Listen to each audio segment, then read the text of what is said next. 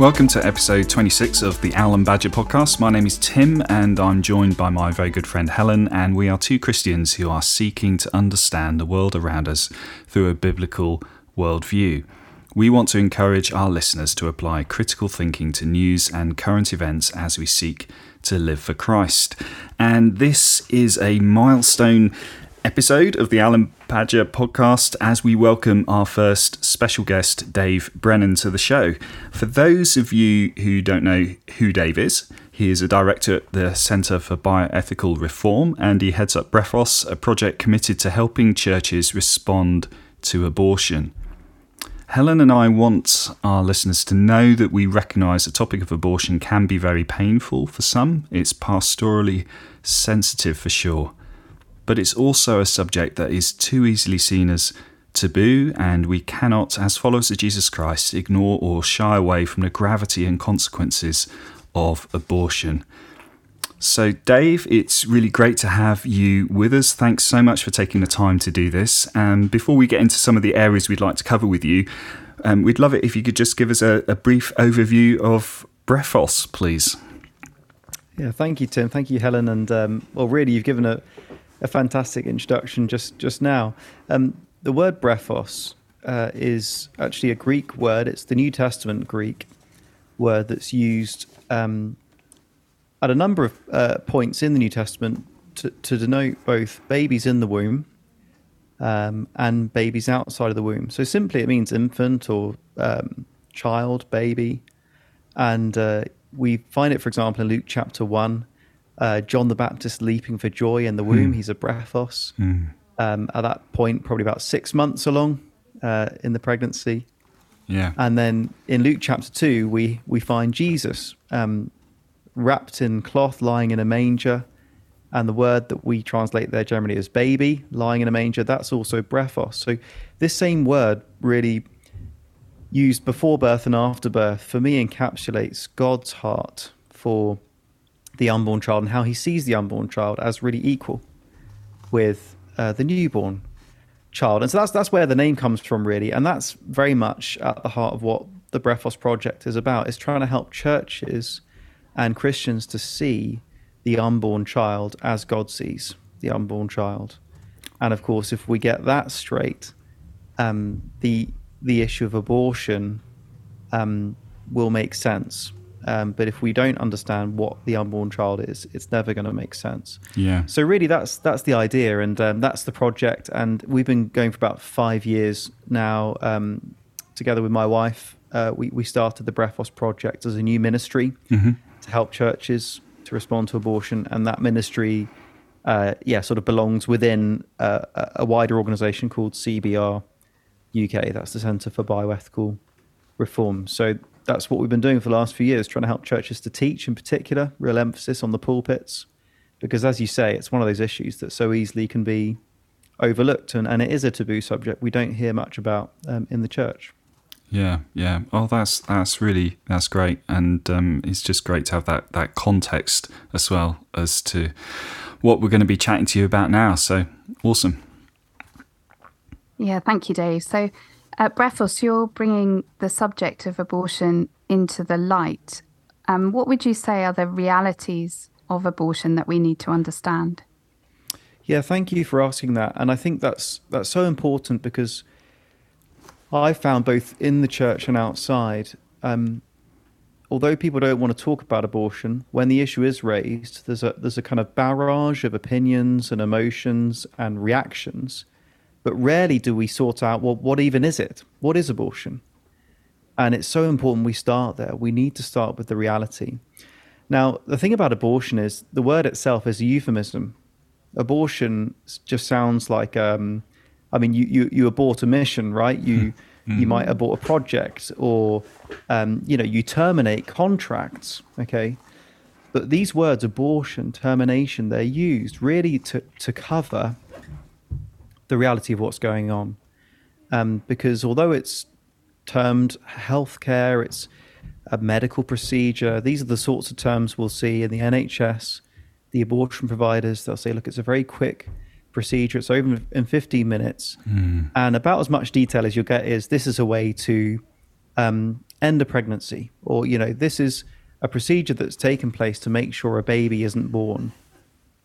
Now, the reality is, what's going on is there there are two different kinds of um, abortion uh, in in the UK. You've got surgical abortion and medical abortion. Now, about twenty percent of abortions in the UK are surgical, and um, I'm, I'm, you know, it's important we start here. And so mm. uh, I don't want to apologise um, for this because this is this is this needs to be said. It needs to be understood.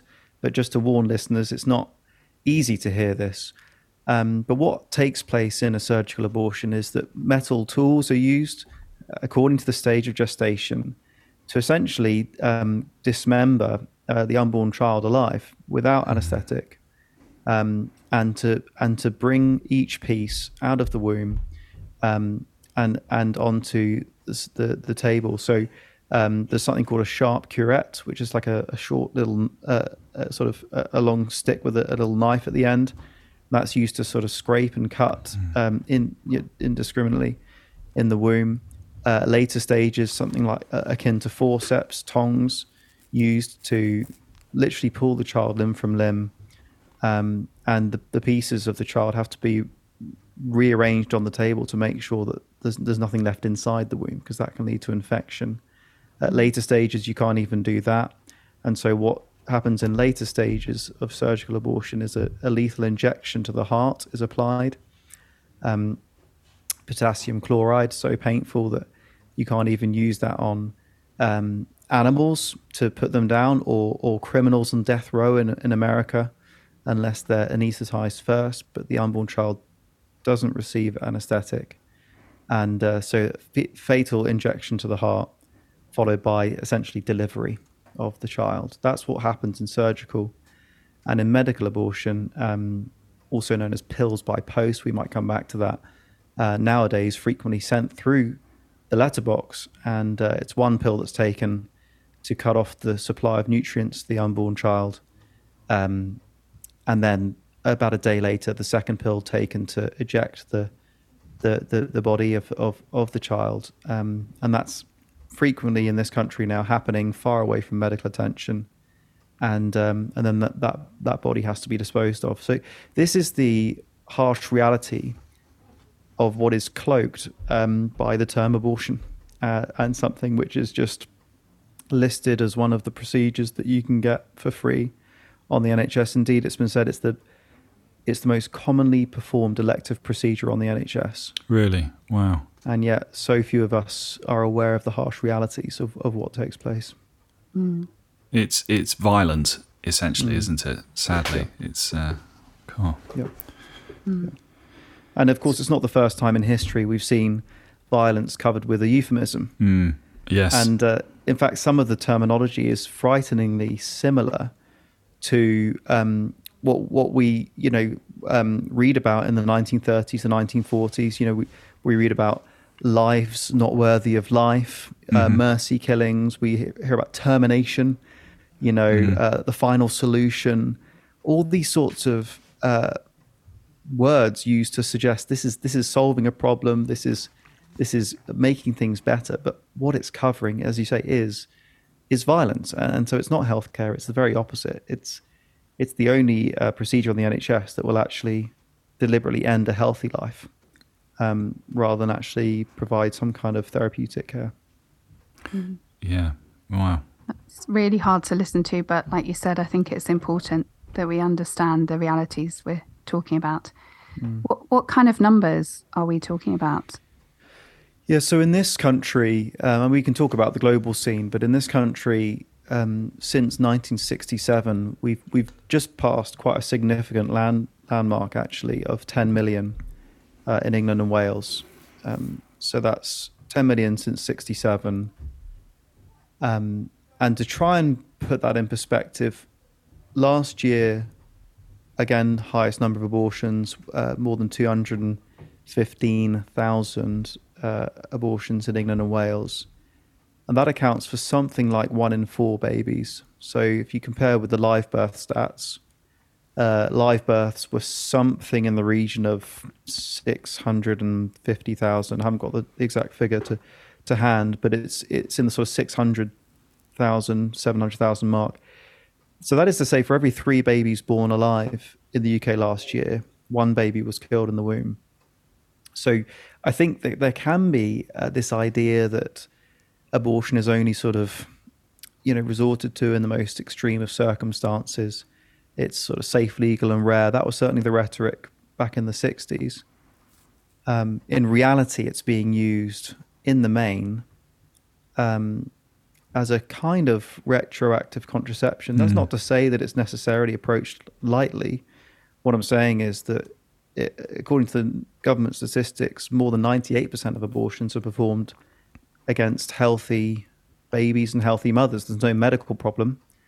And the overwhelming majority of those are consenting adults. They're not underage girls. That you know the the average age of a woman having an abortion is about 21, and it keeps getting higher and higher. So this is being accessed in the main as a sort of retroactive contraception. That, that that's the sort of scale we're talking about here.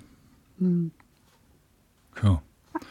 And when we hear, um, we've heard a lot, particularly over the last few years, about um, from the pro-choice movement, things like "my body, my choice," and then the talking of um, about you know it's just a just a bunch of cells as if you know it's not a developed human being yet. What what are some of the arguments that the pro-choice movement use? Yes well it's interesting because I, I, I don't I don't want to sound sort of snarky but I don't hear many arguments from the pro-choice movement the, the, the pro-choice movement have some slogans like my body, my choice, uh, a right to choose. Um, but very frequently, I find them resistant to engaging in anything like reasonable dialogue and, and putting forth uh, an argument. Um, generally, um, the the tactics appear to be m- more along the lines of trying to silence debate. Um, that will include uh, trying to disqualify the people who are speaking. Um, be that oh because you're a man or because uh, I mean, believe it or not, I mean uh, we, we do public education work out on the streets, and just the other day, I mean, it's quite funny because one of them wanted to disqualify half of us because we were male, and then when it came to the women, she said, "And you should know better." so, you know, you couldn't get it right if you're a man or a woman. Um, but very frequently, this is the, this is what we find that they want to silence debate. They want to keep attention away from the baby in the womb, deny it's even there. It's just a bunch of cells, whatever. Um, and, and, and just say this has nothing to do with you. It's just a woman's right to choose. When you actually examine these claims, uh, they're hardly even arguments. Um, they just don't stand under scrutiny, and I think that's why they resist open, honest debate um, so fiercely. Because t- take, for example, "My Body, My Choice," which is, is, sort of an argument, sort sort of a, a, a syllogism of, of, of, of a sort. Um, in in five seconds, we can show from just medical science alone, alone you know, looking at scripture, it's a, it's consensus right across the the um, the scientific community that what we have in the womb is a distinct living human being. The DNA formed at fertilization is unique. It's different from the father's, different from the mother's, thus proving it is not part of the mother. It's it's not her body. It's in her body, but it's not her body, and uh, that's just undeniable. You know, you can see that right from biological sex to blood type, uh, independent heartbeats. From three weeks, there's a heart beating, mm. and it's that's independent of the mother's. So it's ever so clear it's not her body. Um, so so really these these slogans don't stand up under scrutiny, but it's not difficult to see the kind of spirit and the ideology they're springing from. It is uh, uh really um, the exaltation of self, you know. So this mm-hmm. kind of it's up to me, it's choice, it's autonomy. I'm sovereign. I choose what happens in my life, even if they're to be honest, and and occasionally they are honest enough to say, even to the point of taking the life of another. That's my right yeah. uh, because I, I'm in charge and I I decide um, what happens. Yeah, yeah. It's um, I mean, when you when you hear the happy news from a, a couple who I've have had a 12, 12 week scan, I I've yet to hear somebody say, "Oh, we're going to have a fetus, or we're going to have, you know, some cells which may become a baby. It's always Yep. we are going to have a baby, and Yep. it's a wonderful thing. Um, Yep. And there's that disconnect there, isn't there, with this this this this pro pro choice notion, which is yeah so flawed. Yeah, yeah, and and I think you know sometimes you find that disconnect even you know from the very same person, perhaps most prominently uh, Stella Creasy, Labour MP, who will speak very candidly um, and I would say quite movingly about her own um, baby loss through miscarriage, and she'll talk about the baby's heartbeat. She'll talk about death. She'll talk about when the baby can begin to hear music in the womb and so on. But then the very same person is an avid supporter and campaigner for um, what she would call abortion rights. And in that context, you don't hear anything about the baby. It's as if the baby doesn't exist because we don't want it to. Yeah. And this is the yeah the incredible sort of cognitive dissonance. Um, and really, it's that sort of post-truth mentality, isn't it? It's it's Yeah. uh, if Yeah. there's a baby there, if I want it to be, uh, if I don't want it to be, there's no baby anymore, and that is relativism. That's this subjective. You know, I decide not only what's right and wrong, but but reality itself. Um, and and this is really, I think, uh, fulfillment of what we read in Romans chapter one. Um, people being handed over to a depraved mind, to the futility of their thinking.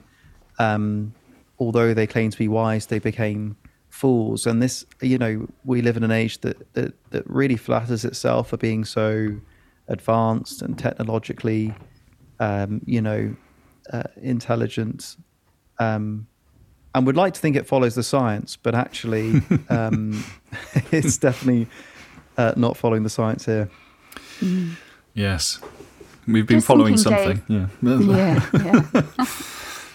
Just thinking about um, what you were saying there from scripture, um, and at the beginning when you were talking about the meaning of brephos, and you spoke about um, John the Baptist in the womb when um, he was, I think, was it around about six months old, when at the approach, when Mary was approaching with um, the baby Jesus inside of her, who probably was only a few weeks old, and John the Baptist in the womb in the womb leapt for joy at the presence of his of Jesus, his Savior, coming towards him, um, which is an amazing picture. Um, are there some aspects of you know the biblical theology of the unborn that you can tell us a bit more about? Mm, yeah, thanks for raising that one. That that's one of my favorite passages because, you know, it's one of the examples we have of um, of somewhat an- anachronistically we could use this term personhood, um, but but you know what's in the womb is a living human being that is morally significant. We see that in Psalm fifty one. You know. Um, David refers to himself as being sinful from conception, so there's a, there's a kind of moral significance to what's in the womb. Um, but we even see, you know, babies responding to things uh, in the womb. And uh, John the Baptist, as you say, leaping for joy um, uh, at the proximity of his Savior. It's it's it's wonderful. Um, you you can read um, account after account in Scripture of of life in the womb and and things going on in the womb. Uh, you, I think of, you know, Jacob and Esau in the womb.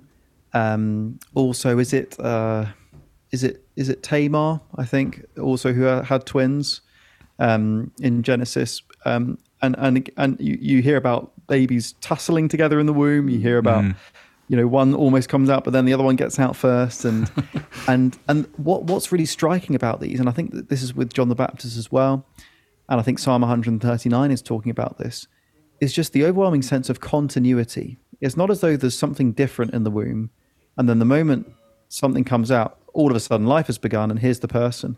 No, there's a continuity, almost personality, you know, in the womb. You know, the way Jacob uh, grasps the heel of um, of Esau, and that that being a sort of figurative, um, you know, refers to being a deceiver. Um, that's what he was like later in life, and and and there's this kind of con- and same John the Baptist leaping for joy. Why was he leaping for joy? Well, the the one around whom his whole life ministry would revolve, the Lord Jesus, his relative, was there in the womb. He leapt for joy. And what do we see later in life? He continues to be um, ecstatic about Jesus.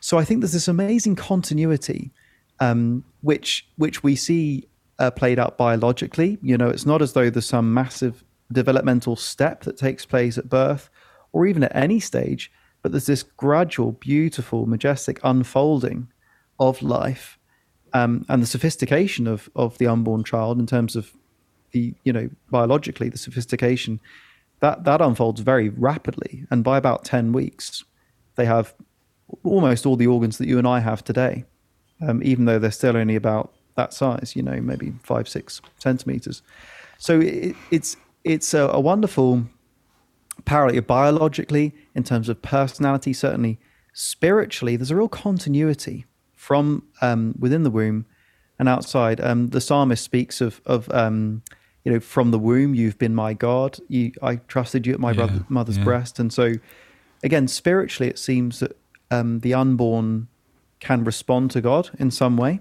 There's mystery there. I can't necessarily um, explain all of that, but I think it does challenge our perhaps quite Western obsession with intellectual capacities. And I think we all too easily equate personhood with um, essentially intelligence or at least reasoning mm. capacity mm. or awareness, consciousness. We make a big deal of that, and and we're therefore prone to look down on uh, perhaps people with um, dementia, people towards the end of life, um, and, and, spiritually even. I think we we can even as Christians within the church, I think we can underestimate what children are capable of in terms of mm. responding to God spiritually.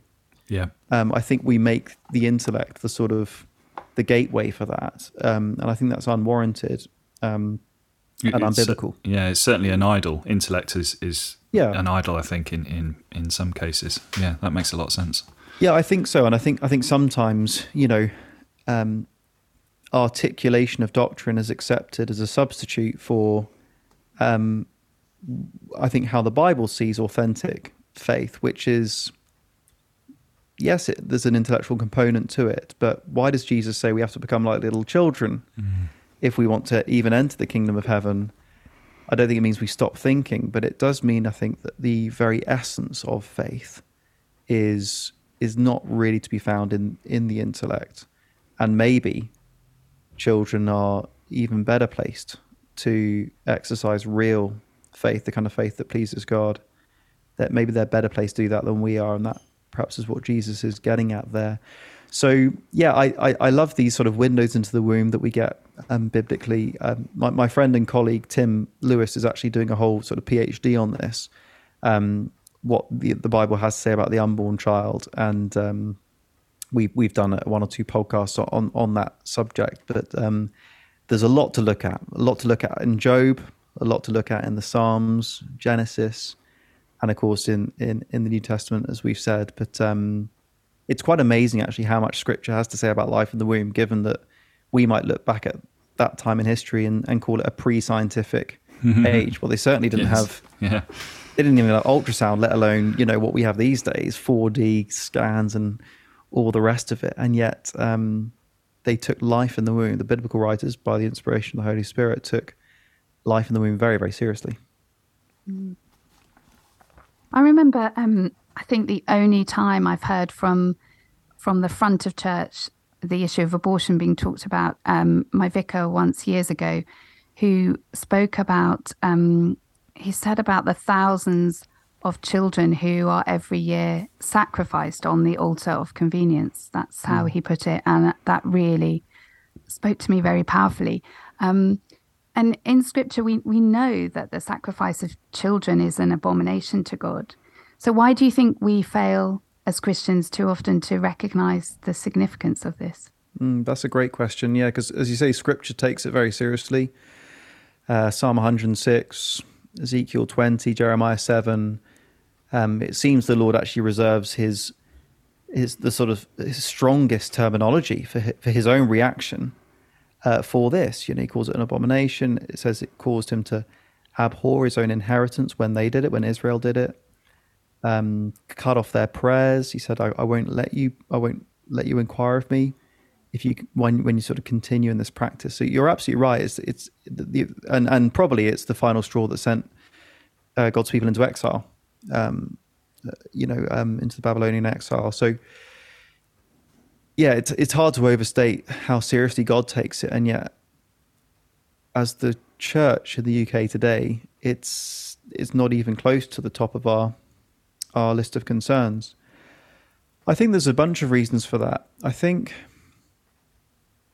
I think we we underestimate um, spiritual warfare. Actually, I think we mm. underestimate the reality of idolatry.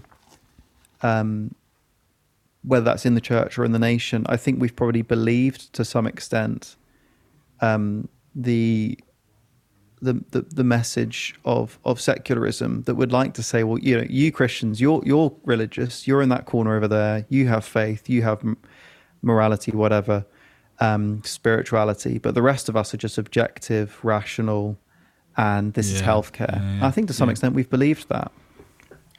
Um, I think we've we've bought the lie that abortion is healthcare. I think at the very heart of of the abortion issue, as I say, is is the unborn child, uh, the nature of the unborn child, the value of the unborn child, and that itself is something the church doesn't take very seriously. I mean, if we really believed it, if we really believed that the unborn child is made in the image of God, just like the rest of us, then we ought to be responding as if 215,000 toddlers were being lined up every year and put to death for any yes. or no reason. Yeah.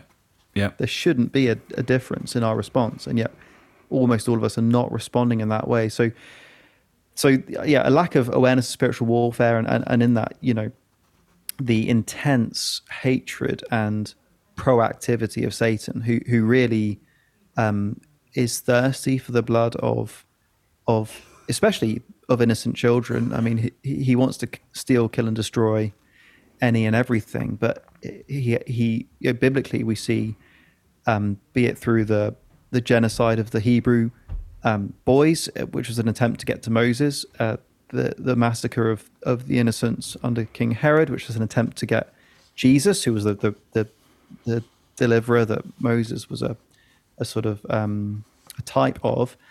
Um, in Revelation, we see the the dragon, you know, waiting for the baby to be mm. born so that um, he could devour uh, the child. So, so Satan is is especially interested in human sacrifice, in particular child sacrifice. Um, it's a it's a demonic thing, but I don't think the Western Church and certainly the UK Church takes demonic activity very seriously. I think we're quite sort of deaf and blind really to it. So there's that. There's the the we've we've bought the dehumanizing of the the unborn child. We don't take um, that seriously. But I think there's also a a sort of a, a, moral resistance, if I can put it that way. You know, I think apathy um, is sometimes due to a lack of understanding, but but but in many cases, and this can be very um, subliminal. We we may not be conscious of this, but I think deep in our hearts we intuit just how costly something is going to be. If we look into something, if we take a stand on something, um, you know, it's going to come back and bite us in various ways. And I think the gravity of this issue. I mean, if it's true, if it's true that these these children are just the same as if it was toddlers or whatever, well, then it's massive, isn't it? Yeah, it huge. means I can't really just carry on my life um, as if this isn't happening.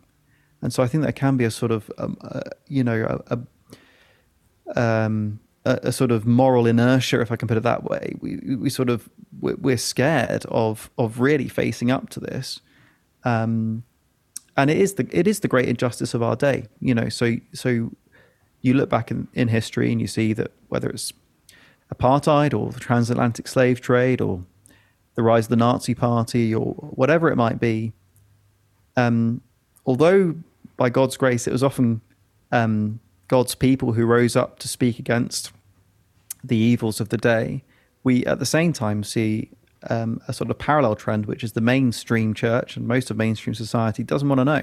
Mm. They don't want mm. to touch this mm. because it's costly, you know. And so I think um, I think there's there's a there's a fear of man that kind of manifests as this kind of apathy, this kind of I want to I'm going to stay out of this, and um, I think that's one of the reasons it's so hard to get churches and and Christians to look at this stuff because um, it, it comes with a sort of yeah I guess a price tag if we're going to really respond to it honestly. Yeah, I, I, I, yeah, it's.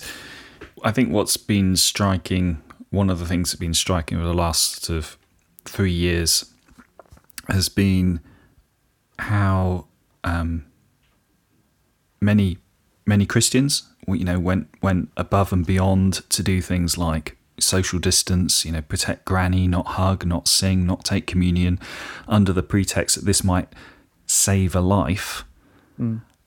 and yet have this obliviousness mm. to the sheer weight of numbers of lives mm. lost to abortion and the need to speak out for that and and it makes me it makes me just ponder over and over again how have we got to this point mm. it, it, and I think that ties in with what you're saying Dave about you know I think the church can be comfortable with the things that the world is comfortable with yeah. which is why we we're ready to not sing and do all those things but yeah, do you have any other thoughts on that?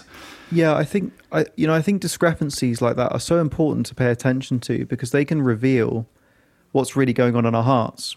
You know, so so the on the face of it, pretty much every church up and down the country was citing the golden, you know, the royal law: love your neighbor as yourself, mm-hmm. uh, which yeah. is a biblical thing.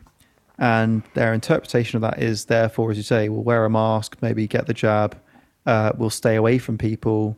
Um, we essentially we won't do very much. You know, we yeah. you know now quite apart from whether any of that stuff was effective, um, at the very least you'd expect a consistency to dictate. Okay, if you're willing to do those things, and let's let's be generous. Let's say that you know those things did save some lives um, even at the height, and even if we believe all the stats in in the form in which we find them, at the height of um, you know these COVID nineteen waves and so on, and these are people who died with COVID, not necessarily of it, etc. Mm, yeah.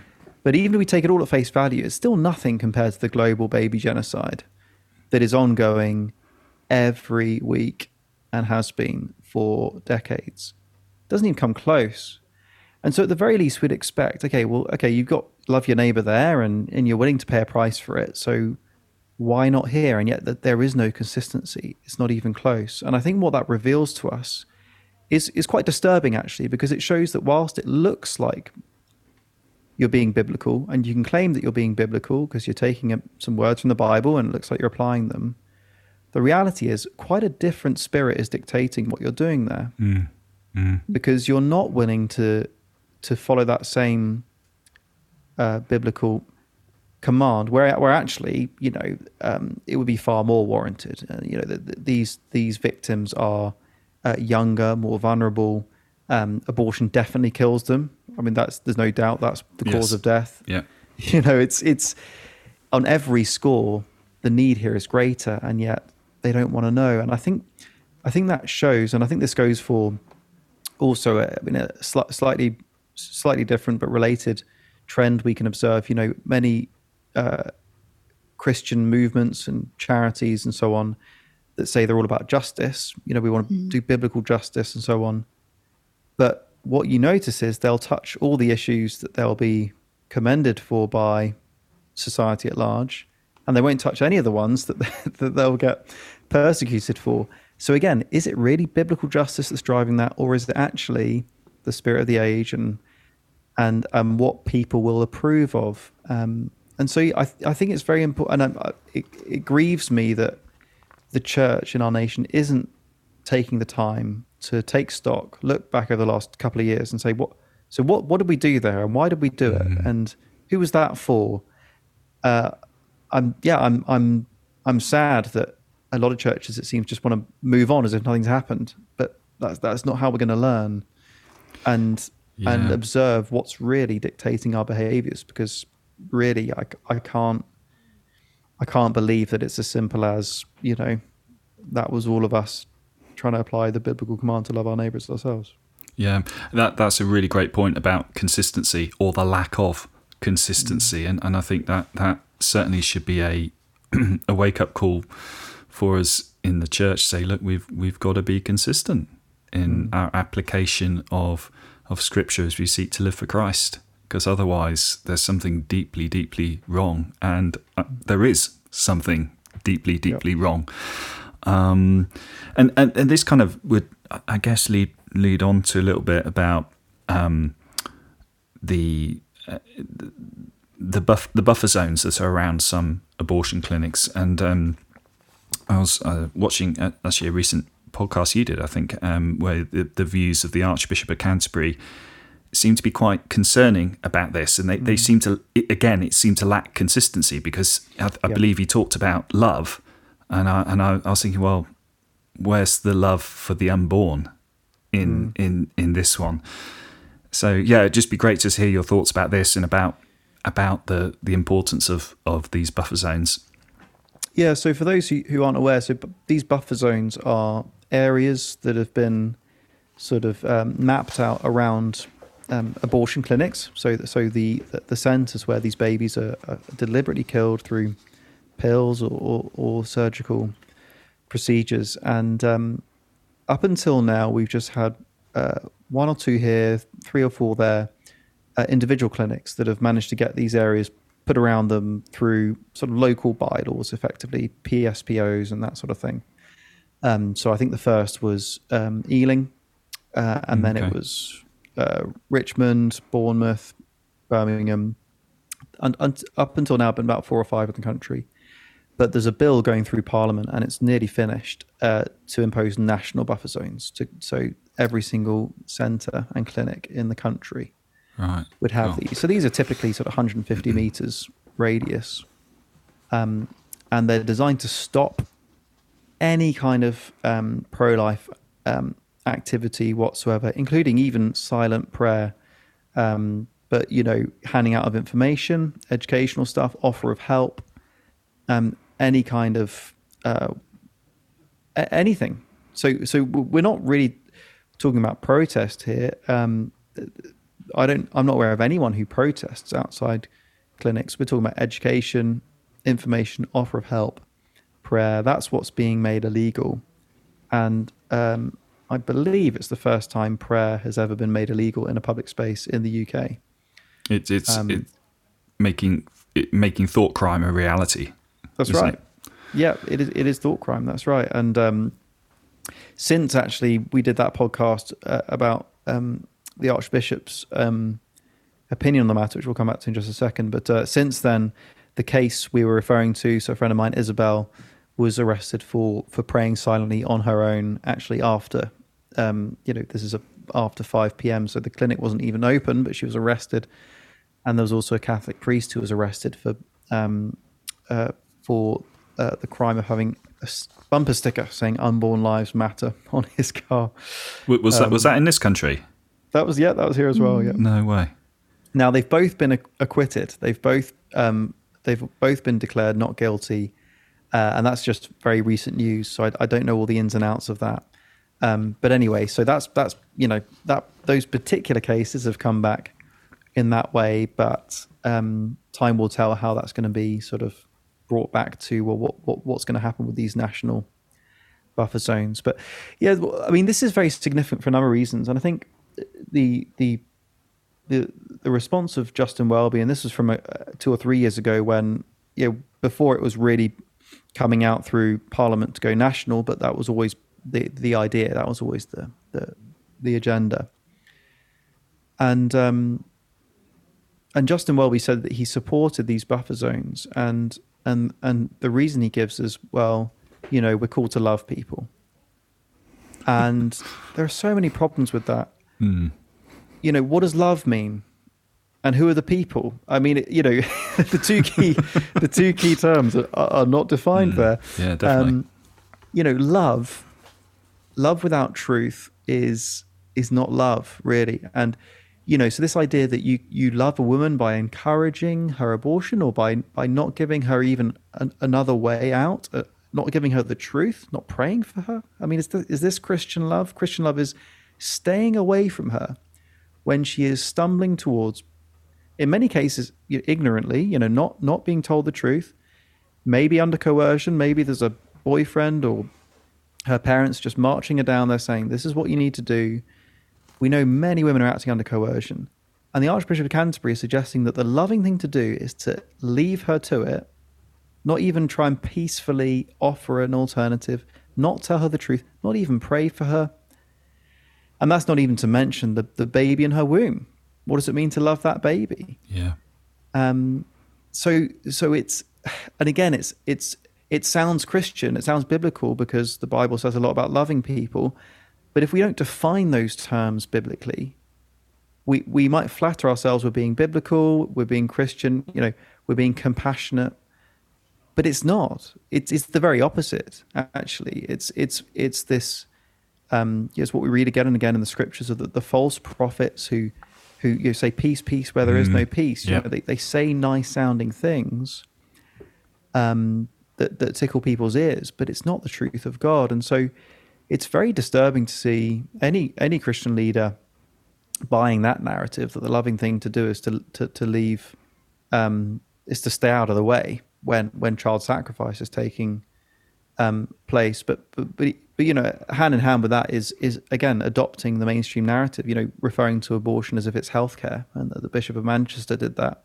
Talked about this as being healthcare. Um, so again, it's just at so many levels. It's it's just yeah, Martin Luther King referred to this as um, the church being a thermometer rather than a thermostat. So we're just reflecting the temperature. Mm-hmm. We're just we're just mirroring what's out there rather than setting the temperature. Uh, and we're called to be salt and light. You know, if we're just here to echo everything the world's saying, well, what, what's even the point? you know, why are we why are we here? They don't need us for that. They've got each other for that. We ought to be bringing the truth of God, uh, a salty witness, and um, so it, yeah, buffer zones really matter because um, they save lives. You know, they, buffer zones will cost lives. Um, clinic uh, prayers and witness and education save lives. You know, we all all the pro life organisations who've been involved outside clinics, and we're, we're one of them, um, can testify to that. You know, real life babies are are here today by God's grace because of that kind of work, and the abortion industry knows that, and that's why they want to get rid of us. Um, and so they make up all these false charges of harassment and intimidation. Not a single one of them is true because those are already crimes in the UK. You don't need a, to invent a new law to stop harassment or intimidation. The law already um, is against those things. So it's it's yeah it's it's a real um, bundle of lies, and and especially sad to see, um, you know, a prominent church leader um, going along with those lies rather than um, challenging them. Yeah, no, it's it is it is really sad, and and and again, it's that inconsistency, isn't it? It's like the in, inconsistency of the the abortion industry, if you like, mm. saying, well, we're prepared to end a life in the womb, and then if that um, that lady is has her mind changed because she gets support because people who are praying outside a clinic and then has her baby and grows up well what's the is the abortion industry going to offer to terminate the life then if not, why not? I mean, where, uh, mm-hmm. this it's glaring, isn't it? It's yeah. it's in your face, literally. Yeah. Um, yeah. The and also the the, the the, the discrepancy between claiming to be pro-choice, but this is all about removing choice. Yeah. This, this is giving people the choice to, yes. to to go down other other routes. But the, the abortion industry is not interested in that. They they just they there's only one choice they're interested in. And this is why it's so important as for, for Christians to, to, to be aware of this and to and to have these um, this understanding, these arguments laid out in, in your own mind so that we can actually contribute towards what is mm. a, such a vital, vital issue. Because it does seem that increasingly, sadly, in, in some churches at least, that, that we tend to seem to be governed by feelings rather than by doctrine or belief um, and truth, and we've got we've got to find a way to uh, to change that, haven't we? Yeah, absolutely. Um, yeah, that, that, I mean, I, I often chuckle at the fact that C.S. Lewis, who who you know, who lived decades ago, spoke about his age as being over sentimental. You know, people, you know, losing the rigor of what's actually true. And I wonder what he'd make of of, of us today. you know, where it's you know even down to as we said, the you know whether or not we acknowledge there to be a baby in the womb. Well, if I feel like I'm ready to be a mother, then there is a baby. If I feel like I'm not, well, there isn't. Um, and all too often, yeah, the church has kind of just gone along with that mentality and, and, and stayed out of it. Yeah, yeah. It's it's certainly a, it's certainly a challenging topic to to bring up in churches, which is I think why we don't see that. And and again, I'm kind of struck by, you know, churches ones I've been a part of included, you know, very happy to talk about acceptable topics. You know, could be uh, mm. they might talk about climate change or social justice or or the love of God. And uh, it, why is it that the church, generally speaking, because I know there are exceptions to this, but generally speaking, find it so hard to talk about vital subjects such as abortion? Yeah, so I think that's a, a really important question. I think, in addition to what we've already mentioned, so you know, I think there's a lack of biblical worldview mm. in hmm. terms of um, you know what the unborn child is and you know seeing the spiritual realities and so on. But I think there is also um, a, a, fear, even a, a, sort of paralysis when it comes to the sort of pastoral challenge. Uh, and I'm sympathetic to this because the reality is, in a, in a church of any size, it's almost guaranteed statistically there are going to be women there who've had abortions, yeah. men who've yeah. fathered, uh, you know, babies who've been aborted, people who've encouraged abortions or turn a blind eye. So, you know, I mean, compare it to another difficult subject like. Let's think about sexuality. Okay, so statistically, if you're in a reasonably large church, there might be one or two people who are perhaps same sex attracted or who have a history mm-hmm. in that area or maybe are currently struggling with such temptations or, or, or engaged in that sort of thing. Maybe, maybe, you know, one or two people in a, in a large church, there might be. But on an issue like this, even in a, a reasonable sized church, there, there's going to be a handful of people, um, maybe a dozen people uh, who've had abortions. So you, have got this kind of, you know, you're looking out uh, at a congregation before you're preaching, you think here, a, a large number of people here are affected very deeply by this. And I think a lot of pastors actually just feel sort of ill-equipped to deal with yeah. that. You know, even yeah. if they want to, there's a genuine fear. I think that if I open my mouth, I'm going to make things even worse. I'm going to sort of put my foot in it. I'm going to make them feel even worse. I'm going to um, heap up guilt and so on. I, I, I can understand that um, because you know a lot of these these pastors have not been taught about it themselves. You know, it's it's not talked about in Bible colleges and so on. So there's a bit of a sort of cycle of silence but I think we have to come back to um, a few key convictions, you know, and I think above all, is the gospel big enough for this? Is is the grace of God strong enough for this? Is the Holy Spirit able to minister to someone who's had an abortion? And of course, absolutely yes. The gospel is big enough for this. And if we really believe that, and if we exercise that belief, um, that that makes all the difference. Mm. Um, that you know the tr- the truth does set us free. Um, and and I think that comes right down to the point of someone who's struggling with guilt and shame and, and so on. Actually, silence is not the best way to help that person. You know, I yeah. think I think I think so often we're conned by this myth of neutrality. We think that to say nothing is neutral. I'm not going to make things worse if I just say nothing. If I sit still, of course, the reality is is not to speak is to speak. If you stay silent about abortion, that's communicating something. Mm. Mm. Either yeah. it suggests that this is not a big deal, there's nothing to see here, um, you know, this doesn't matter. And that doesn't help those women because actually they know what a big deal this is. I, have spoken with women. I, I, I spoke to one on the streets just the other day in our education display. She must have been in her 70s. I don't know, yeah, probably 70s. She had an abortion 40 years ago and she said it was raw. Oh, mm. bless her. Wow. Mm. You know, it was as if it was yesterday. Yeah. And I've spoken to many women of that kind of age, and they said, You're the first person I've ever spoken to about this. For decades, they've, they've held that in silence. They, they, they haven't felt able to speak about it with anyone. Now, that silence hasn't helped them. So, so silence, it can, it can sort of almost um, actually trivialize that suffering and suggest, well, you know, you're on your own because you might think it's a big deal, but none of us think it's important enough to speak about it. Or it kind of conveys almost the opposite, which is, this is such a big deal, we can't help you. The gospel's not big enough for you. And again, that's not true. So I think if we begin to see silence itself as a thing and as a damaging thing, then maybe we'll be less afraid to speak and we'll think actually silence isn't an option.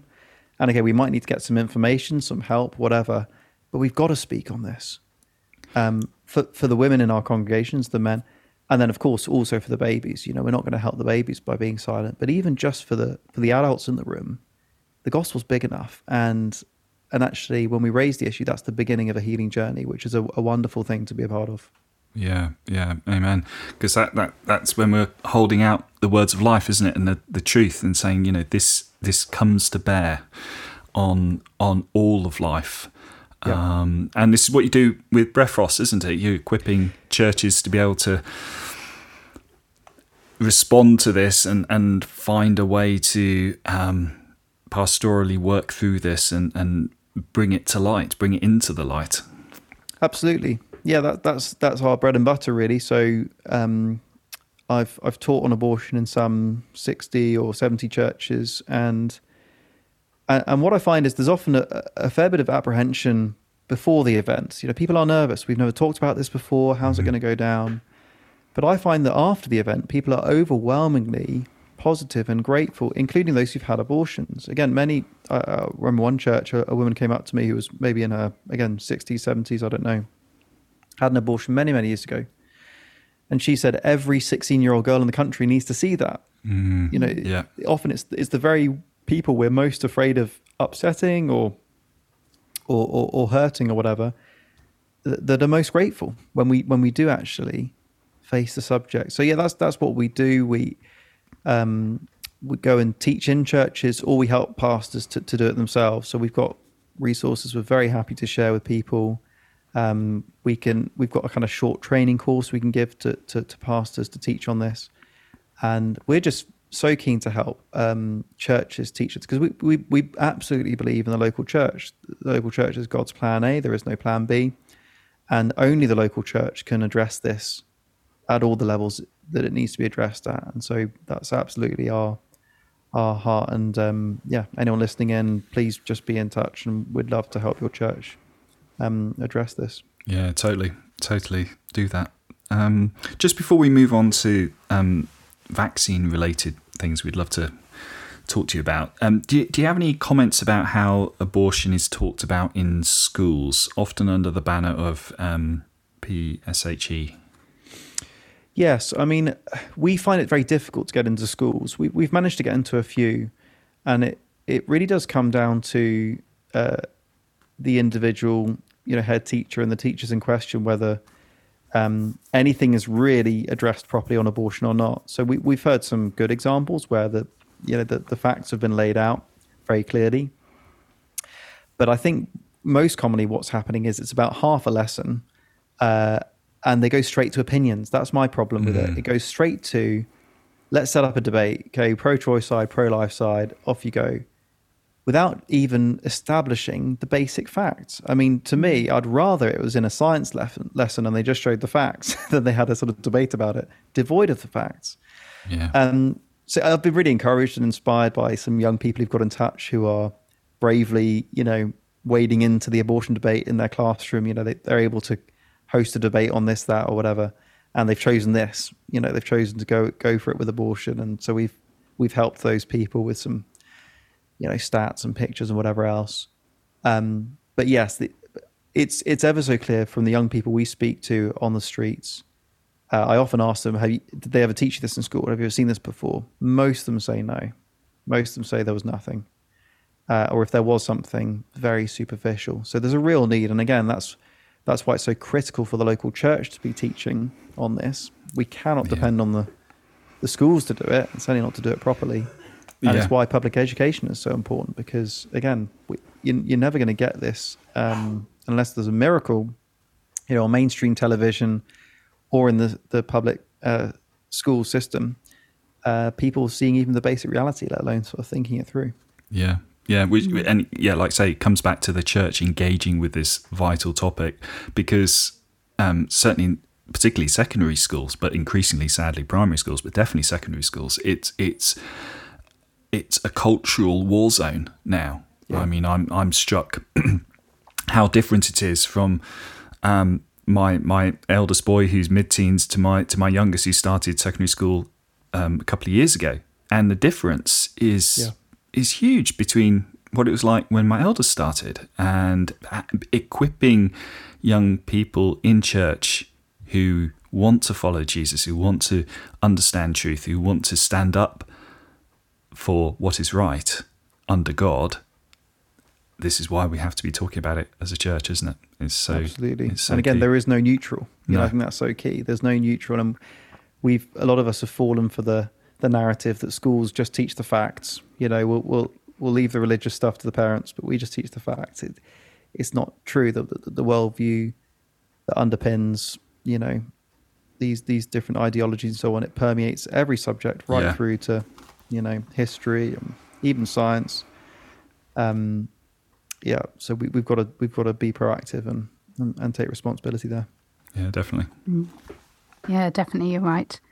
Um, just changing tack a little bit. Um, we've talked on this podcast quite a bit about um, the COVID vaccines and um, coming back to what we were talking about earlier with how many people in church followed lockdown, mask mandates, distancing. Um, and we also heard quite a, quite a lot about the vaccines um, potentially being, you know, a gift from God, giving thanks to God for the vaccines. Um, we've mentioned on our podcast before the use of cell lines from an aborted baby girl in the development of the COVID vaccines. Can you tell us a little bit- more about that? Yes, thank you for raising that. You know, when when when we talk about this, often people don't even really believe what we're saying, um, as if it's some kind of conspiracy theory or something that they think's been debunked um, by the BBC. There, there was an article by the BBC attempting to to discredit this this idea, and it's, it's a very dishonest article. But it's actually uh, this is not contentious. What I'm about to say, it's very easy to, for people to look this up online. In fact, it's in the very name of the cell line. So it's HEK 293. Now, HEK stands for human embryonic kidney, and uh, and so and 293 refers to the sort of that's the number of, of experiments that this particular scientist conducted. And so um, this this cell line is is very easy to kind of um, read up on. Um, it's uh, it, it was a, a cell line which originated in the kidney of a, a healthy uh, baby girl who was aborted. Um, we don't know the exact stage of, of gestation, um, but obviously developed enough to have a developed kidney from which to harvest cells. And and what happens is, in, in sort of very simple terms, these cells are, are kind of cultured and sort of manipulated to reproduce rapidly. And so, although the, the baby girl, of course, died at that point, these cells were kept alive and they formed this kind of culture, this continuous cell line, which has been alive to this day. And and these these fetal, as they're called, fetal cell lines, um, provide um, an environment very conducive to the development of vaccines. And so, all the three major uh, jabs used in the UK, so Pfizer, Moderna, and the Oxford AstraZeneca, all three of them used um, this this fetal cell line, either in the development phase uh, only, uh, sorry, development and testing phases, or uh, in the testing phase only. Um, and and these these cell that- that's a historic cell line that's been uh, uh, around for a few decades. Um, there are uh, new fetal cell lines being created all the time, and so in very recent history, new fetal cell lines have been created um, all around the world. And um, in America, for example, you can read about how uh, federal funding um, is providing for ongoing um, what they call research, fetal research, including the creation of fetal cell lines around the world. And so th- th- it's not as though this is just something that happened a few decades ago, uh, and you know, okay, there's this there's this material that's still around the place. Um, organ harvesting from babies is a current practice. And, and again, we need to be really clear on the facts here. That is to say, babies are tortured alive for their cells before finally being killed. And, and the reason I say that is for these fetal cell lines to be successful, so called, um, the cells need to be as fresh as possible, which means you, have to get to those cells, really, you need to get to that organ while the baby is still alive. Otherwise, mm. you, you jeopardize the freshness and the efficacy of those of those cells. So these, and, and we've got evidence of this in the states. You know, um, uh, Planned Parenthood caught red-handed. They alter the way in which they perform abortions so as to access certain organs as fresh as possible. We've got an example of a new fetal cell line called Walvax 2 um, uh, in, in China uh, just a few years ago. Uh, nine baby girls um, aborted. Um, uh, and uh, they were they, they were delivered through what's called a water bag abortion, so delivered alive in the gestational sac, mm. and dissection has taken place whilst they're still alive to get that lung tissue. So this this is a barbaric practice. Um, and again, people didn't want to know about this. There's that kind of apathy. There's that kind of wall of, you know, we don't want to look. We don't want. This is inconvenient to say the least. If this mm. is true, but it is true, and it's going on today. And so, as I say, it's it, arguably it'd be one thing. It was just something that happened a few decades ago and never happened again.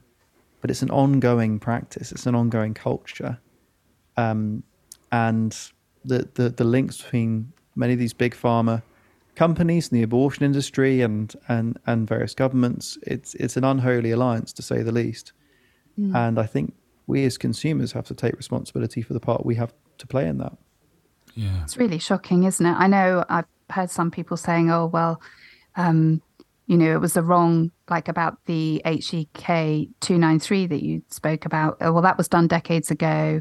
And, you know, that was wrong. But, but some good is coming from that now as if, as if, well, it, but it wouldn't happen now. But that's just not true, is mm. it? No. So, no. how do we as Christians, um, you know, how do we, we, we know that that those cell lines have been used for the COVID vaccines. Presumably, they have for for other medicines as well. Yes. How do we navigate that? Yeah. So, um, so as far as I have been able to to to ascertain, um, so you know, as many parents, you know, you were offered all sorts of routine jabs for, for your children and so on. Uh, the only one I'm aware of in the in the UK, one of the so in terms of the routine ones that that has a similar history is the MMR, um, and that will depend on probably you know uh, that may not have been the case because obviously it's a combination of jabs. So whether mm. it was the case ten years, twenty years ago, whatever. But you know, in terms of when we when we were having to look into these things for our children, um, that was the only one we we found the same thing was going on with that jab. So it, this is by no means the only way you can make vaccines. There are there are lots of ways of making vaccines without this stuff. There are even some COVID nineteen vaccines out there in the world that didn't use this fetal cell line, just none of the ones that are available in this country. So it's not as though every vaccine uses this, but um, certainly the, the, MMR one has a similar history. Um, as for other medicines, you will see again, I mean, and I think this is quite telling that when it comes to this whole area, the sort of the, the myths and legends and sort of uh, straw men that you see everywhere, hmm. um, it does show that there's a resistance to just facing this issue honestly. So, as you say, some people say, "Oh, it just happened a few decades ago. It's not happening now." So, you know, but that's just simply not true. It's just a misstatement of the facts. You know, new fetal cell lines are being created today. Um, another another kind of um, well, this is more of a well, yeah, it's a, it's a different kind of misstatement of the facts. Is is people then want to kind of suggest, well, th- these fetal cell lines are just everywhere. Every single medicine uses them. Again, that's not actually true. Um, and here's where you have to get a bit, you know, uh, precise with, with, with the details because take for example, you know, so I've seen some lists where they've they've tried to claim pretty much every medicine under the sun used these fetal cell lines when some of them were actually created you know 100 years ago you know before these fetal cell lines ever mm. existed so what they're actually talking about there is you know someone may have performed experiments you know using a certain medicine and this fetal cell line you know, decades after that product actually came to market.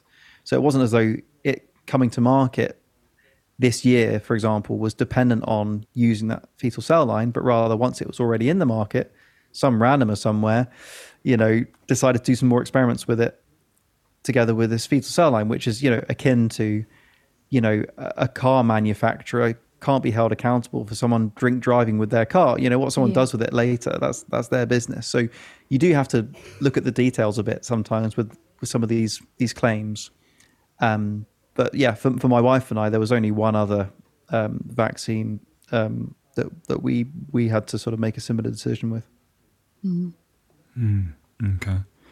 And, just just going back to that, that question Helen asked about like in terms of I suppose where does where do you believe that the judgment of God fits in with the kind of the COVID vaccine in particular because of the situation that unfolded because mm. very much that it, it, was a widely accepted narrative within many churches oh you know you know like Helen was saying oh we we, we mm. praise God for the vaccine uh, mm. and I have to be honest I mean at the time I felt uncomfortable about that I just felt uncomfortable anyway without I didn't know at the time about the, the HEK 293 but do you have any do you have any thoughts on that one um, yes, um, I do. I mean, I my sort of uh, understanding of, of these things. I'm just I'm just getting something up here actually because you've reminded me of something I actually wrote quite a long time ago um, about the vaccines because I, I, was involved in a debate with um, Professor John Wyatt about the the ethics of these um, vaccines. So we didn't talk about safety at all. Mm-hmm. It was not about safety. I was, I was very clear. The terms of the debate, we were just talking about the ethics of using these fetal cell lines. And I had no particularly strong view on, on the safety side of things. I mean, you know, I considered to, them to be obviously very new, experimental, untested. Certainly initially, we weren't conscious of lots of side effects, you know, early on. So I, to begin with, my, my concerns were chiefly ethical. And whenever I spoke about it, it was always that. But likewise, when I heard people giving thanks for the vaccine and saying it's, you know, God did this, and some people even using the terms like miracle, this is a mm, miracle. Mm, yes. You know, it's come yeah, so did. quickly. Yeah, and I yeah. felt very uneasy of that, chiefly because of the um, the ethical stuff we've been talking about. But even aside from that, I think there was a kind of a hysteria, sort of the sort of scientism, the worship of the doctors. You know, the NHS is our savior. This mm. kind of this kind of um, the yeah that that whole sort of you know, clapping the NHS and you know the, these guys are the ones who are going to get us through. Uh, I felt very uneasy with that. Now I'm just getting something up here because at the time um, I, I, I really uh, was concerned first and foremost about the, the ethics, but then secondly about the sort of the, the danger of idolatry really that we were um, uh, idolizing um, the vaccine and the medical profession. Yeah. Um, and and I at the time I said, um, so silver bullet, golden calf. So, so, silver bullet or golden calf is the vaccine our way out of this. And I, I looked at Isaiah 30 and 31, which really says, you know, woe to those who go down to Egypt for help. Um, talking about Egypt as you know, le- the one who depends on Egypt will be like leaning on a, a, a splintered reed. You know, it's going to yeah. bruise your hand. Yeah. yeah. This is going to backfire, basically. Um, now, um, I, I, don't want to sort of, um, yeah, I don't want to sort of claim this was this was in any sense a sort of um, a prediction or or anything like that. Um, but I'm just finding here because I, I, I, basically said I was I wouldn't be surprised if this so whereas some people are saying this is the way out, including Christians, mm. saying you know this is this is what's going to get us through. And I remember some prominent Christian leaders saying, "Well, I'm thankful for the vaccine because if thanks to it, I can go and visit my mother or my grandmother or whatever it is, and it's it, this is the golden ticket. So everything we want, this is going to get our mm. freedoms back. Yeah. Um, and, and, so this idea that it's the way out. Um, so, and the question is, you know, is this is this is this what's going to kind of improve our situation? Um, Isaiah thirty fifteen tells us plainly, in repentance and rest is your salvation, in quietness and trust is your strength. But the, the verse finishes on a poignant note, but you would have none of it. My sense is that actually the vaccine couldn't be the Lord's way out of this because it's ethically compromised Mm-hmm. and because it's tied up in this idolatry of the the NHS. Um, Isaiah thirty thirty one actually say that um, because because going down to Egypt was not the Lord's plan, um, it- the Lord said that Egypt would be utterly useless uh, to them. And uh, uh, I'm just trying to find this this bit here. So yeah, I, I think I think um, rather than being a way out, here it is. Um, even if we were to lay aside ethical concerns to do the vaccine, the absence of repentance alone, the fact that that, that we're not repenting means that vaccine cannot be our way out of the crisis. Um, Yeah. Indeed, with its connection to child sacrifice, it may well drag us deeper into uh, complicity, uh, complacency, and compromise. So, I, I, I, I feared that it may backfire, even just at a healthcare level. Yeah. And I think we're beginning to see now. Okay, this clearly far from being the way out. We've seen, you know, excess deaths are consistently uh, high, aren't they, in recent weeks? They, And they I- I think It's there is a sense of- I think there is a sense of us bringing judgment upon ourselves by not listening to the very clear warning uh, signs uh, of, of, of the, the ethics of the of these vaccines and, and putting our trust in them. Yeah, and and and again, it comes back to this kind of inconsistency as as as the the wider church, I guess, because we uh, struggle to see how we expect God to bless a situation that is that is dishonoring to to Him, and and like you say, without repentance, without actually saying, "Wow, we've really we've messed up. We've got to go back. We've got to turn around. We've got to start doing what we should be doing. Stop doing what we have started doing." Um, we are perhaps maybe kidding ourselves to think that that God God is going to bless us, and I, I think that's se- separate to God's kind of common grace gives all of us that we that our heart beats another beat. Praise the Lord for that. But yeah, so that that does make that does make a lot of sense, Dave. That does make a lot of sense. Dave, thinking about the uh, impact of the lockdowns, the um, you mentioned a bit about it before. The abortion at home was introduced as a temporary measure at the beginning, I think, of the first lockdown, and I read that from August 2022, this was made a permanent provision for abortions under 10 weeks. Can you tell us a bit more about that? Yeah, so this was uh, literally within days of um, you know pandemic um, emergency measures being being announced. The the abortion industry have been waiting for this. Um, they've long wanted what they call telemedicine or pills by post, because what really what this does is this enables them to send abortion pills to, in practice, anyone who requests them, and so th- there's no requirement for a scan or any kind of consultation. There's no evidence of how many weeks pregnant a woman is is supposed to be, though it, as you as you mentioned, these are meant to be first trimester abortions, but there have been all sorts of stories of women taking them way beyond that that limit. Um, but but but really, in terms of a, a business idea for the abortion industry, at least in the short term, uh, it's a no-brainer. They, they they they still get paid the same amount for their abortions. So you're talking about five hundred pounds uh, an abortion. Um, but but now that's that's just the cost of two pills and postage and packaging, you know, and a quick phone call. So so it it reduces their overheads considerably, um, and then it's left to the NHS. Um, so the NHS pays for for all abortions, well, ninety eight percent of abortions, but through the providers. So BPAS, that's the British Pregnancy Advisory Service, and Marie Stopes International. So the NHS is already paying them to then perform the abortions. What happens now is the NHS is left to pay once again to pick up the pieces, quite literally, because one in 17 of those women who, who take these pills um, by post uh, have to go to hospital because of complications. So the, the sort of so-called failure rate, um, you know, uh, these abortions failing to be completed at home just by use of the pills, is huge. And uh, hundreds of women, in fact, thousands of women over the last couple of years, have had to go to hospital um, for, for, for, for the job to be finished off. So this is not only a, a, a brutal treatment of, of course, the unborn children, but also shows um, a real um, lack of concern for the health of the mothers too. So this is a really significant change that, as you say, has now been made permanent um, for for the, the health of of women, but also there's the the accountability and the transparency of of that in person consultation that's now been removed. So again, this is this is great news for abusers, for pimps, for those who are um, who are in in sort of uh, domineering relationships where um, it's very easy to to force someone to take these pills against their against their will.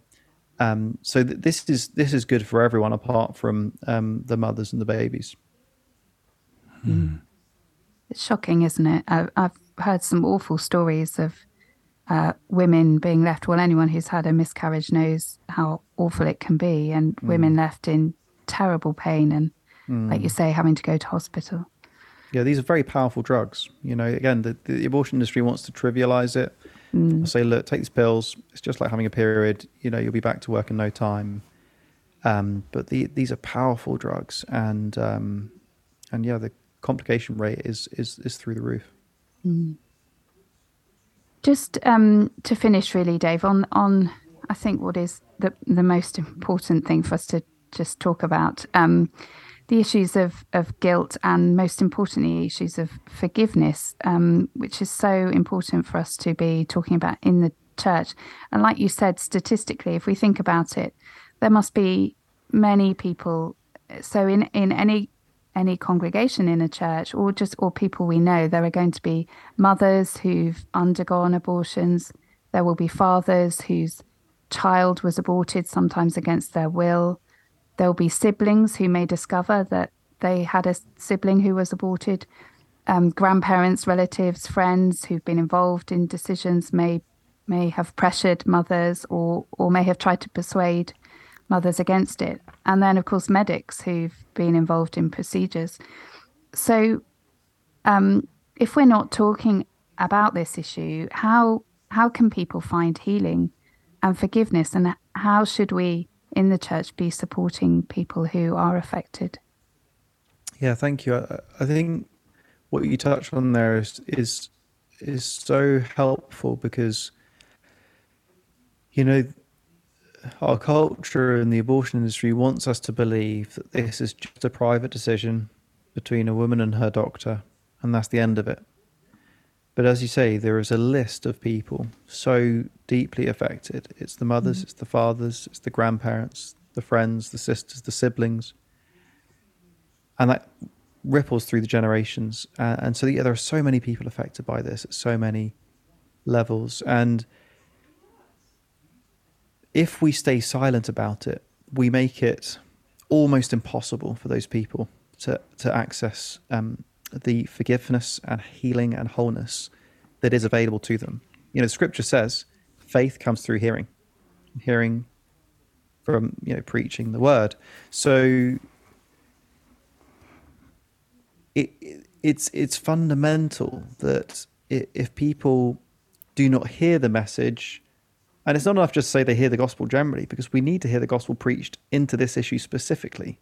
Because mm. otherwise, again, it implies that the gospel doesn't, you know, reach as far as this. It doesn't go as deep as this. But of course, we know it does. So it's so important that that, that those who are charged with preaching the word, pastors, vicars, whatever, um, please engage this issue.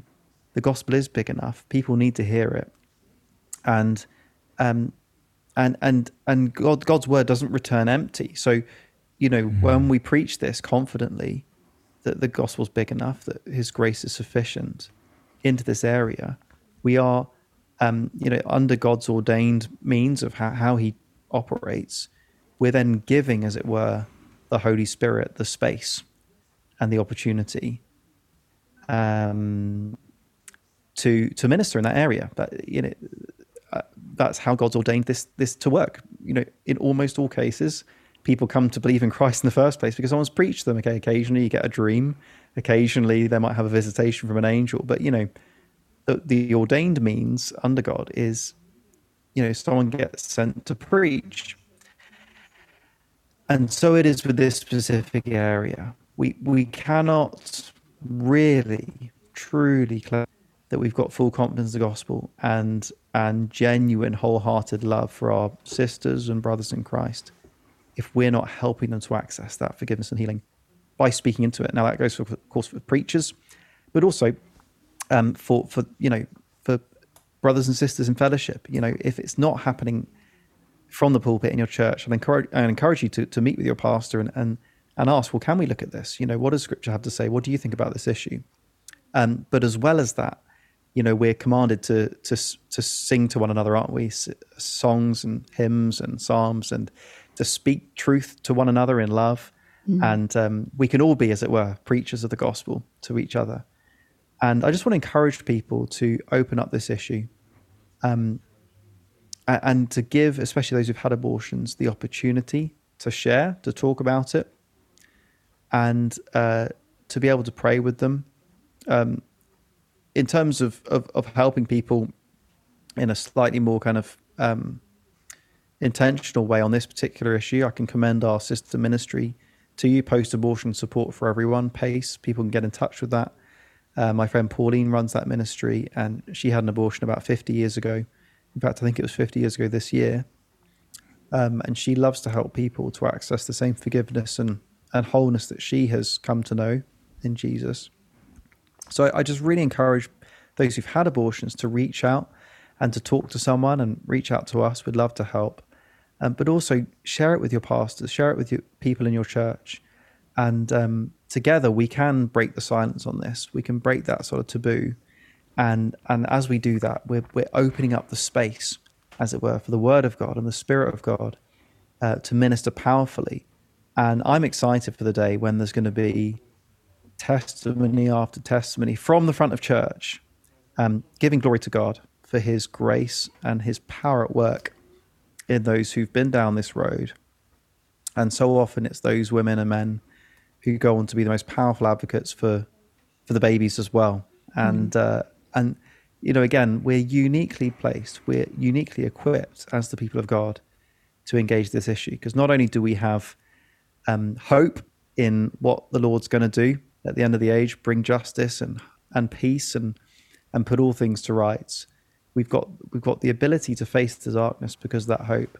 We've also got um, the the reality of grace that we we we can approach this um, as sinners saved by grace. We're all in the same boat. We all need grace. Yeah. We're, we're we're all the same at the foot of the cross.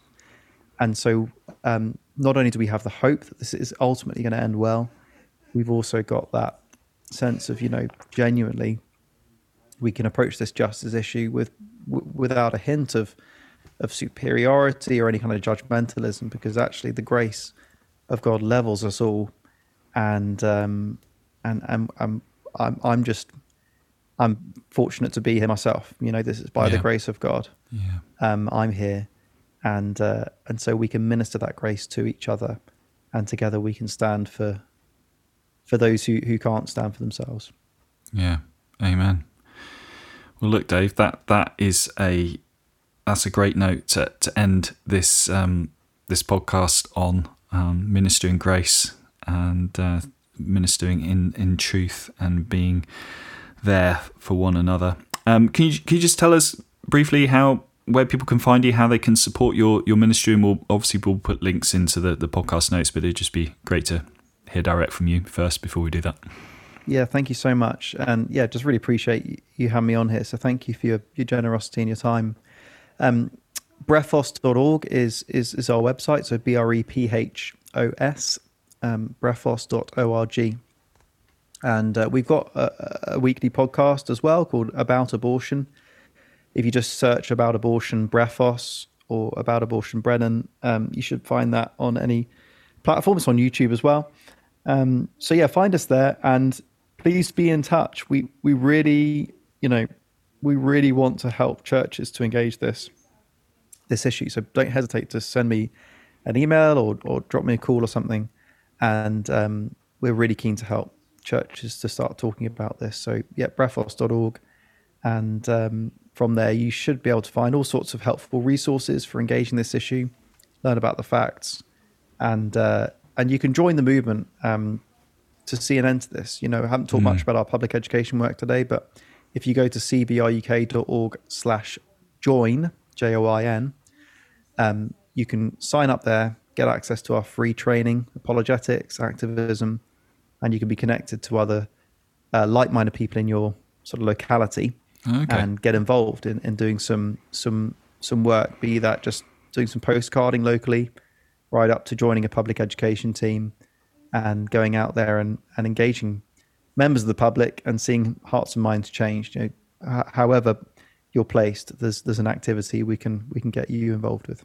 Okay. Oh, that's brilliant. That's brilliant. Well, we'll we'll, we'll link to all those things, um, like we said in in in the uh, in the notes of the podcast. But Dave, look, thank you so much for giving your time to do this. It's been great to um, to hear you speak on on on this, and I'm sure there's there's it will be really encouraging for our listeners. It'll be really thought provoking. I definitely know that, and um, yeah, just really encourage all all listening to this to go and seek out um, Dave's ministry, Brephos, and uh, go and find out more about um, this vital, vital issue.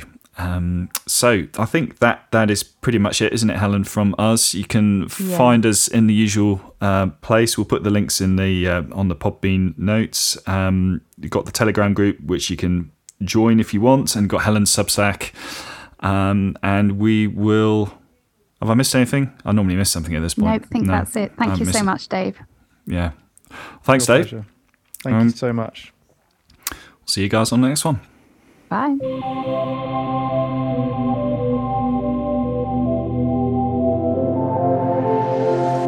The Owl and the Badger.